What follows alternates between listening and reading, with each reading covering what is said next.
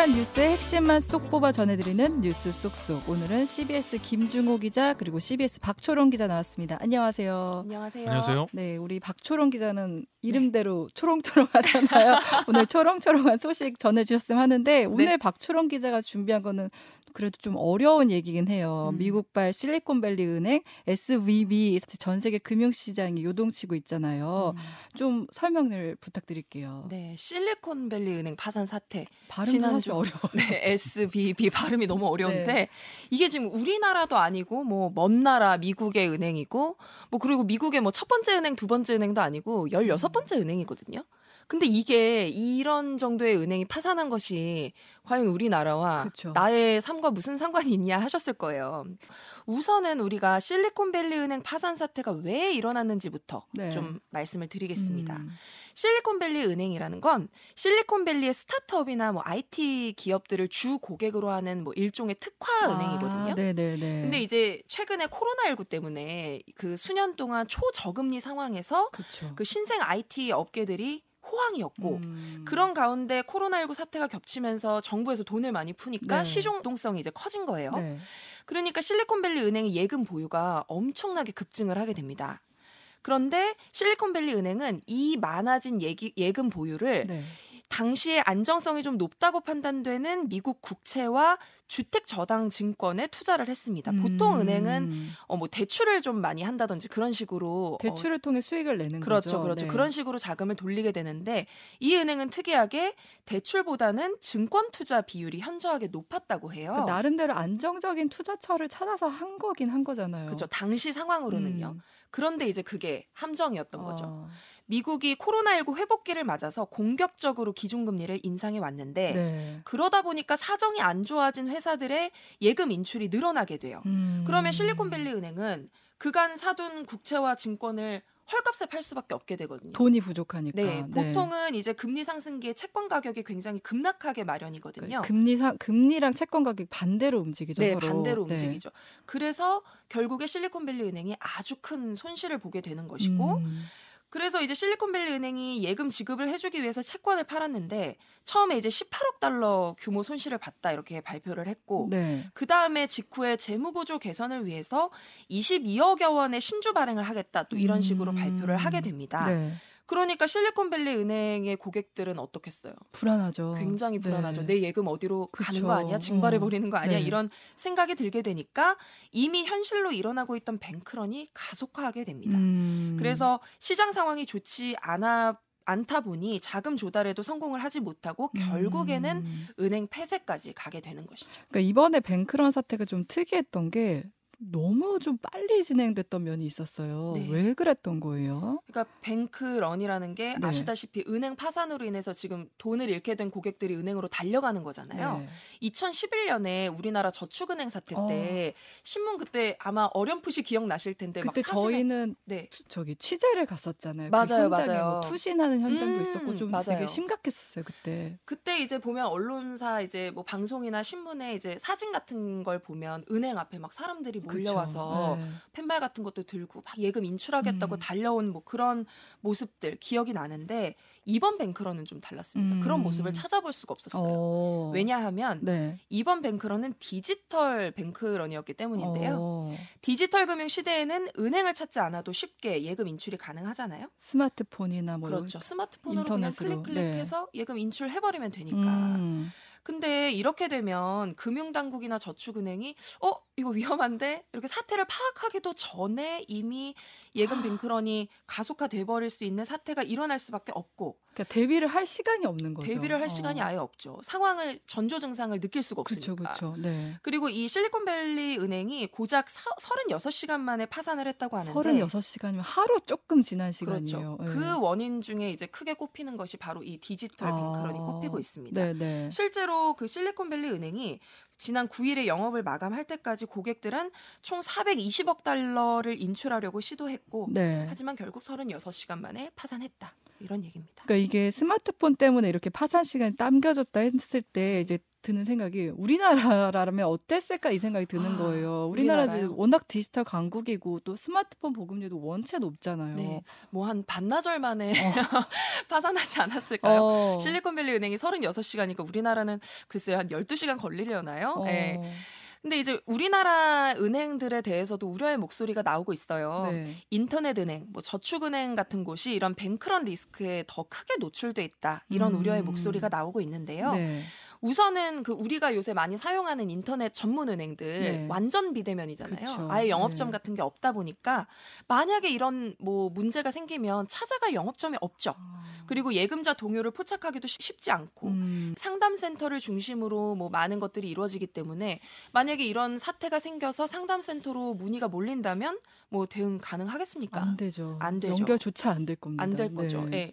코로나19를 겪으면서 지금 과도한 유동성을 바탕으로 예금 경쟁을 했었던 음. 제2금융권 은행들에 대한 우려도 나오고 있는데요. 그때 기억나세요? 뭐 6%, 7%, 특판 같은 경우에는 뭐줄10% 넘는 예, 예금까지 막. 출시를 하면서 그때 이제 뱅크런과 다르게 그때 이제 저 예금을 들기 위해 예, 줄을 그것도 섰잖아요. 일종의 네. 뱅크런이었는데 그렇게 경쟁을 벌였던 제2금융권 은행들이 과연 건전성에 문제가 생길 경우에 실리콘밸리 은행처럼 그러면 그때 우리 정부는 고객들의 피해를 최소화할 수 있느냐, 음. 은행은 이걸 핸들링할 수 있느냐 네. 큰 문제죠. 그렇죠. 그리고 실리콘밸리 은행이 지금 고위험에 속하는 좀 벤처 기업에 치중을 했었잖아요. 아, 네, 네. 그런데 국내 중소형 저축은행들이 최근 부동산 PF 음. 대출에 치우친 수익 구조를 보이는 경우가 있거든요. 네, 네. 그러니까 실리콘밸리 은행을 상기시키는 지점인데 아. 지난해부터 사실 PF 대출 부실 우려가 맞아요. 계속 나왔는데 네, 네. 지난해 4조 5천억 원 규모로 대출이 이루어졌었다고 하는데 그 전년 대비 50% 넘게 지금 급증한 음. 수치거든요. 그러니까 이것도 건전성에 대해서 우려의 목소리가 좀 나올 만하죠. 어, 그러니까 SBB 사태를 우리 금융권을 보면은 우리 상황도 그렇게 좋지는 않다. 네, 좀 이제 반면교사 삼아서 있다. 좀 대비해야 되는 어. 몇 가지 지점들이 있는 거 아니냐. 네. 우리 금융당국은 일단은 뭐 뱅크런이 발생할 경우에 미국처럼 예금을 음. 전액 보호 조치할 수 있는 그런 카드를 우리도 꺼낼 수 있는지 좀 아. 검토를 해보겠다. 뭐이 네, 정도 네. 얘기를 한 상태입니다. 음, 근데 이번에 또 이제 좀 제가 인상적이었던 거는 바이든 대통령이 굉장히 빨리 대책을 내놨어요. 네. 예금 보호를 하겠다. 네. 그만큼 상황이 좀 심각하다고 봤던 심각했죠. 건가요? 네. 실리콘밸리 은행 파산 직후에 뭐 가상화폐 거래, 거래소들을 주 고객으로 삼아서 환전 업무 등을 했던 실버게이트 은행 음. 그리고 가상화폐 전문 은행인 시그니처 은행도 폐쇄가 됐어요. 네, 네, 네. 그러면서 이제 연쇄적으로 이런 폐쇄 현상이 일어나니까 상황이 급박해진 거죠. 음. 그래서 미국 당국이 지난 월요일 현지 시간으로 우리 금융시장 개장, 개장 전에 아시아 금융시장 개장 전에 직전에 대응책을 내놨는데 네. 주요 내용은 아까 잠깐 말씀드렸듯이 실리콘밸리 은행 고객들의 예금을 전액 보증하겠다 이렇게 음. 발표를 한 겁니다. 뭐 네네. 예금자 보호 한도가 뭐 얼마든지 간에 이거를 전액 보증할 테니까 안심하시라 이런 건데 아. 어, 납세자 비용 부담도 없을 거고 뭐 여러 가지 이제 조건들을 많이 완화해서 음. 정부가 책임지겠다고 얘기를 한 거예요. 네, 네, 그리고 네. 폐쇄된 시그니처 은행에 대해서도 같은 대책을 적용할 것이다. 음. 이런 설명을 했는데요. 네. 그래서인지 지금 이번 주에 우리 시장은 좀 안정된 상태로 출발했어요. 그러니까 그게 좀 또 의외였어요. 저는 되게 긴장하고 그니까요. 있었거든요. 제가 네네. 경제부 기자다 보니까 주말 사이에 이 실리콘밸리 은행 이 소식을 듣고 아 월요일이 되면 증시 Black Monday 네, 잘 봐야지. 예. 이제 기사를 막 쓰겠구나. 근데 생각보다는 상승 어, 출발했었던 네, 상승 기억해요. 출발했었고 예. 검은 월요일은 사실 없었죠. 없었던 예, 것으로. 예. 뭐 그래서 코스피 지수가 오히려 전거래일 대비 소폭 올랐고 음. 그런데 이제 화요일에 네. 미국의 2월 소비자 물가 상승률 CPI를 둘러싼 불안, 시, 불안 심리까지 더해지면서 음. 코스피 코스닥 지수가 급락했습니다. 네. 요동을 쳤어요. 음. 이날 코스피가 지난해 9월 이후로 최대 낙폭으로 아. 떨어졌고 코스피도 4%대 낙폭을 기록을 했습니다. 아, 그러니까 월요일은 넘어갔지만 네, 화요일에는 넘어갔지만. 크게 떨어졌군요. 네, 네. 그러니까 미국의 그 CPI 지수가 그날 밤에 이제 발표되기로 되어, 되어 있었거든요. 우리 시간으로. 그러니까 음. 거기에 대한 불안감까지 겹치면서 이제 전 세계 금융 시장의 어떤 그런 요동치는 현상이 우리나라 금융 시장에까지 넘어오게 된 것이죠. 음, 네, 네. 그 이후에 이제 계속 반등을 해서 가까스로 지금은 좀 뭐 안정을 찾았다고 볼 수도 음, 있는데 네, 네. 하지만 여전히 글로벌 금융 상황에 따라서 불안 심리가 완전히 없어지지는 않았다고 볼수 음, 있을 것 같아요. 네, 그래서 네. 여진이 좀 아직 남아 있을 수 있으니까 음. 다음 주도 증시가 롤러코스터를 탈지 한번 지켜봐야 될 것 같습니다. 지금 이번 사태로 뭐 미국 연준도 그렇고 우리나라 한국은행도 좀 고민에 빠졌다고 하잖아요. 네. 실리콘밸리 은행 파산 직후부터 연준이 그러니까 미국의 기준금리를 결정하는 곳인데 네. 이번 달 연방 공개 시장 위원회에서 기준금리를 동결할 것이라는 관측이 힘을 얻기 시작했어요. 음. 미국 시장에서 동결 확률이 높지가 않았거든요. 네네. 근데 50% 이상이 나올 정도로 동결할 것이다라는 예측을 한 사람이 50% 이상이라는 거죠. 지난달까지만 해도 파월이 금리 인상 계속 할 것이다 네, 이런 할 것이다라고 하면서 매파적인 네. 그런 입장을 계속 밝혔었는데 이 실리콘밸리 은행 파산 직후부터 갑자기 이 동결할 것이다라는 음. 예측이 시장을 좀 점령을 하기 시작한 겁니다. 네네. 네. 원래 이제 미국이 물가 상승률을 고려해서 소폭이라도 음. baby step이라도 금리를 인상할 것이라는 예상이 줄을 이루던 상황이었는데 이 실리콘밸리 은행 파산 후폭풍이 확산이 될 수가 있으니까 이번에는 금리를 동결할 것이다 이런 예상이 나온 음. 거고요. 네네. 네. 그런데 그 화요일에 제가 아까 말씀드렸듯이 그 물가 상승 지표 CPI가 네. 전년 같은 달 대비 6 10% 오른 걸로 지금 나타났거든요. 음. 그러니까 미국 물가가 여전히 너무 높다는 시그널이 나오게 된 것이죠. 그래서 음. 이를 바탕으로 또다시 baby step 예상이 나오게 됩니다. 아, 그런데 동결은 아니고 네, 동결은 네. 아니고 그렇게 어, 계속해서 이제 반전의 반전을 거듭한 것이죠. 네. 그런데 우리 시간으로 지난 목요일 새벽 지금 그 스위스 2대 은행인 크레디트 스위스가 갑자기 또 위기설에 빠졌거든요. 음. 이게 실리콘밸리 은행보다 3배 가량 자산 규모가 큰 은행인데 아. 이것도 지금 금융시장을 강타하면서 공포심이 상당히 퍼져 있는 상황이에요. 음. 그러니까 2008년에 리먼 브러더스처럼 네네네. 네, 네. 자칫하면 대형 은행도 어, 붕괴할 수 있다 이런 공포감이 퍼지고 있는 상황이기 때문에 언제 어디서 이 연쇄적인 금융 불안이 일어날지 알 수 없는 상황이 됐다. 그래서 음. 연준이 정말 어떻게 해야 되냐 이런 고민에 음. 빠질 수밖에 없는 상황이고 네네. 미국의 고민에 빠지면 한국은행도 그쵸. 고민에 빠지게 네네. 되죠. 우리나라 이제 통화 정책이 아무래도 미국의 영향을 받을 수밖에 음. 없으니까요. 그래서 한은도 어떻게 대응할지 깊은 고민에 빠질 수밖에 없는 상황입니다. 그러니까 이번 주는 좀 무사히 넘겼다고 해도 음. 이 위기가 언제든 나타날 수 있는 지금 상황이잖아요. 네, 굉장히 돌발적으로 나타날 어, 수 있을 것 같아요. 좀 풍전등화 느낌도 나고. 네. 근데 이제 풍전등화 얘기를 했지만 우리 이제 다음 얘기할게. 야구도 어, 야구도 위기 상황 아닙니까? 네. 네. 사실 야구는 실리콘밸리 은행보다 더 심각한 상황에 빠져 있는 그러니까 WBC가 이제 우리나라는 3회 연속 1라운드 탈락이라는 불명예를 안고 끝났어요. 그래서 지금 그렇습니다. 한국 야구에 대한 비난이 좀 쇄도를 하고 있고 KBO가 이제 공개 사과까지 했습니다. 왜 그렇죠. 이렇게까지 됐을까요?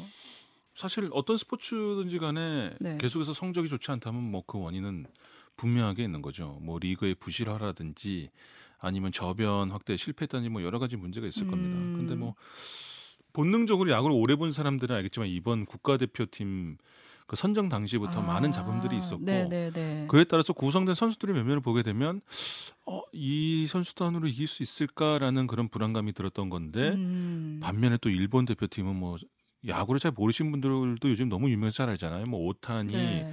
사사키 로키 막 그래가지고 그 소년 야구 만화에서 나올 법한 그런 선수들로 구성이 됐기 때문에 아. 또 우리나라에서는 보면 일본한테 지는 거 싫고 그쵸. 저도 굉장히 그 참패를 당하는 건 더더욱 음, 싫어하잖아요. 네네. 그러니까 그런 것들이 좀 어느 정도 예상이 아. 아마 본능적으로 했던 게 아닌가 싶은데 네네. 이번 준비 과정에서의 문제점이 아. 뭔지를 한번 좀 볼 필요가 있겠죠. 음. 어, 말씀하신 대로 일단 선수단 구성부터 잡음이 많았어요. 네.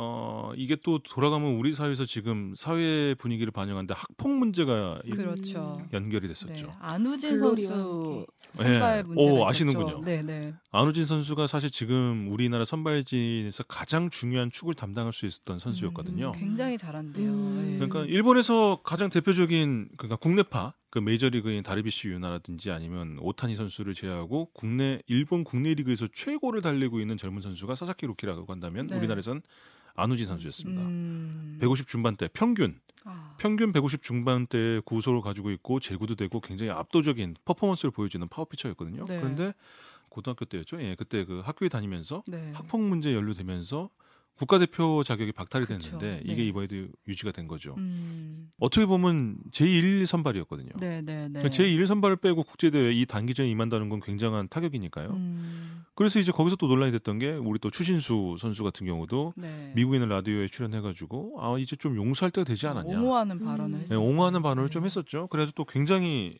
또 논란이 됐었고요. 네, 네. 어수선했어요. 거기서부터. 기세가 좀 꺾일 수밖에 없는 음, 상황이었네요. 여러 그렇죠. 어, 또 훈련 도중에 보면 굉장히 불운한 그런 일들도 많이 이어졌죠. 그래서 마무리 투수 중에 하나였던 고우석 선수가 또 부상으로 중도에 탈락을 아, 합니다. 여기도 투수 네, 근육통으로 인해 가지고 또 고우석 선수도 몇 안 되는 우리나라의 파워 피처 중 하나였어요. 어. 그냥 결론적으로 얘기하면 결승전에서 선발과 마무리를 맡을 만한 두 선수가 빠져버린 거예요. 그러네요. 네. 그러니까 사실 단기전이라는 게 몇 개 안 되는 그 경기에서 뭔가 결정을 봐야 되는 그런 단기적인 속성상 음. 이건 굉장한 타격을 볼 수 있죠. 네. 거기에다가 또 우리 대표팀이 아리조나에서 전지훈련 캠프를 차렸거든요. 네, 네. 근데 또 이게 참 재수가 없다 보니까 아리조나가 본래 그 굉장히 화창한 날씨로 유명한 음. 지역 아닙니까 음, 네. 미국에서도. 근데 아마 역대 최악의 기상 상태를 보여가지고 아이고. 심지어는 그 호주로 이렇게 출전 이렇게 제 시간에 오지도 못했어요. 비행기가 결함 결함이 아. 돼가지고 아리조나가 제가 듣기로도 거기 뭐 사시던 분들 얘기 들어보면 그런 날씨를 보긴 거의 힘들다고 하는데 음. 뭐 한파도 몰아치고 네. 아리조나는 우리가 생각하면 뭐 사막 굉장히 더운 날씨 음. 막 이런 날씨잖아요. 뭐 비도 내리고 막 저 진눈깨비 내리고 한파 내리치고 막 그래가지고 난리가 났던 모양입니다. 네. 그러니까 훈련은 당연히 제대로 못했을 거고요. 비행기까지 예, 못했고 네. 이런 부분들이 따지면서 결과적으로 이번에 경기를 보니까 기존의 선수들도 보니까 제대로 이 컨디션 조절에 실패했던 모습이 음, 역력했어요. 네, 네, 네. 타자들도 보면 그 배팅 감각이 굉장히 돌아오지 않는 음, 모습이었고 네, 투수들도 네. 그랬고 이런 불운도 물론 있었습니다. 이런 그, 것도 이제 전반적인 문제도 있었지만 이제 결과적으로 한국 야구 수준에 대한 지적도 되게 많더라고요. 불운이란 것들이 작용한다고 해서 사실 이번에 나왔던 퍼포먼스에 대한 변명을 100% 이런 운과 네. 어, 뭐한 번에 이 단발성으로 치부하기 힘들었던 게 경기 내용이 너무 안 좋았어요. 음. 그리고 호주에서의 패배 자체가 너무 치명적이었죠. 유튜브를 비롯해가지고 네. 뭐 모든 그 야구는 또 우리나라에서 가장 인기가 그렇죠. 많은 스포츠니까 네, 네, 네. 이 감론을박이 나와서 야구 전문가들이 얘기를 전체적으로 들어보면 공통된 지적은 이겁니다. 우리 수준 우리만 빼놓고 모든 세계 나라의 야구 수준이 올라갔더라. 우리나라는 제자리인데 다른 나라들은 그 사이 성장했다. 좋게 말하면 제자리 아니면 퇴보했다라고까지 아, 비관한 쪽으로 나온 사람도 너무 있고요. 너무 아픈 말이네요. 아, 예. 그러니까 그거죠. 근데 이게 사실 이번 대회에서만 나왔던 얘기는 아니라는 거예요. 음. 그러니까 2015년에 프리미어 12, 네. 뭐 프리미어 10이라는 그 약간 WBC와는 다른 국제 대회에서 그때 아마 우승을 한 데 이어서 계속해서 국제대회 성적은 하향세였습니다. 음... 지금 말씀하시는 WBC는 3회 연속 네네. 1회 1라운드 탈락이고요. 저가 기억하는 우리나라 야구 2008년 그 베이징 올림픽 때 금메달 그렇죠. 땄던 그 영광의 순간을 기억하는 저로서는 이번 결과가 너무 좀 놀랍긴 했거든요. 그때가 사실은 제일 황금기였다고 볼 수 있었겠죠. 음... 그때 선수들 구성을 보게 되면 야구에 별로 관심이 없는 사람 어, 분들도 누구나 다 알 수 있을 만한 뭐 이승엽, 그쵸. 뭐 유현진 화려했었어요. 메이저리그도 맡고 그랬는데 그때부터 하여튼 한국 야구 대표팀의 전반적인 성적은 계속해서 하향 일로로 갑니다. 음. 그래서 지난 2021년 도, 쿄 올림픽 때도 노메달이었고요. 그렇죠.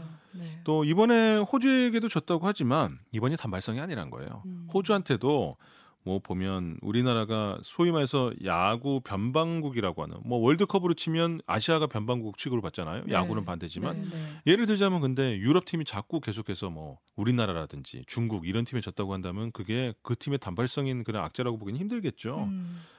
야구 같은 스포츠는 단 이 단기전에서는 굉장히 변수가 많을 수밖에 없어요. 음. 왜냐하면 특성상 예를 들어 가지고 정말 뛰어난 투수 하나가 음. 그날 컨디션이 절정이 일어나가지고 너무 좋은 공을 던진다 그러면 약팀도 충분히 강팀을 이길 수 있는 기회는 있습니다. 네. 근데 이게 몇 년에 걸쳐서 계속해서 이런 추세를 보인다고 한다면 이거는 단순히 어, 그런 운의 문제가 그렇죠. 아니라 예, 리그의 질이라든지 아니면 선수들 수준의 문제로 귀결이 될 수밖에 없는 거죠. 네. 그럼 도대체 왜 이렇게 정체가 되고 음. 있는 거냐? 네. 뭐 여러 가지 그 뭐 진단이 나오는데 일단 이번 경기만 봤을 때는 투수들이 굉장히 별로 안 좋았어요. 아, 아까 앞서 얘기한 것처럼. 네. 네. 투수들의 안 좋았다는 걸 어떻게 할 수 있느냐? 공의 속도가 굉장히 느립니다. 아. 네, 상대적으로. 음. 그거는 경기 보신 분은 다 알겠지만 일본과의 경기가 가장 대표적이었죠. 네. 일본은 던지는 그 투수들마다 150 이상이 나오는데 우리나라 투수들은 150을 넘기는 투수가 거의 없어요. 그래서 또 볼넷도 굉장히 많이 나온 게 또 제구도 안 되고 있죠. 네. 그래서 이거는 아까 전에 말씀드렸다시피 아마 그 컨디션 조절 실패의 문제도 있겠지만 구속의 문제는 이건 사실 컨디션 조절과는 크게 상관이 없는 거거든요. 음. 이런 부분에 대해서 많은 도대체 왜 한국 투수들은 그러면 강속구를 못 던지고 있느냐에 대해서 많은 뭐 원인 그 제기들이 있는데 네. 제가 봤을 때는 이제 첫 번째로 많이 제기되고 있는 게 바로 리그의 질적 하락을 얘기하는 데 있어가지고 10개 구단 체제가 너무 과하다. 아, 지금 구단이 10개가 있는데 그게 과하다고요? 예, 그 네. 과하다는 얘기는 자세히 보면 이렇습니다. 그거는 이제 10개 구단 체제로 개편될 때부터 지적이 됐던 거였어요. 네. 뭐였냐면 야, 우리 선수가 정말 양질의 저기 기존에 있었던 KBO 구단의 한 팀을 구성할 만한 그런 양질의 선수를 예전에 8개 구단에서 두 개 팀을 더 늘릴 만큼 선수 수급이 안 된다. 아, 그러면 전반적으로 질적으로 떨어질 수밖에 없다. 그렇죠. 그러면 네. 옛날에는 경기에 올라갈 수 없는 수준의 선수들을 경기에 올릴 수밖에 없는 거고. 음. 그리고 야구는 팀 스포츠이기 때문에 네. 수준이 떨어진 선수들이 계속 올라서 그렇죠. 플레이를 하게 되면 경기 질 자체도 플레이가 떨어지게 되고 누구 하나가 다 커버할 수 있는 게 아니니까요. 그렇죠.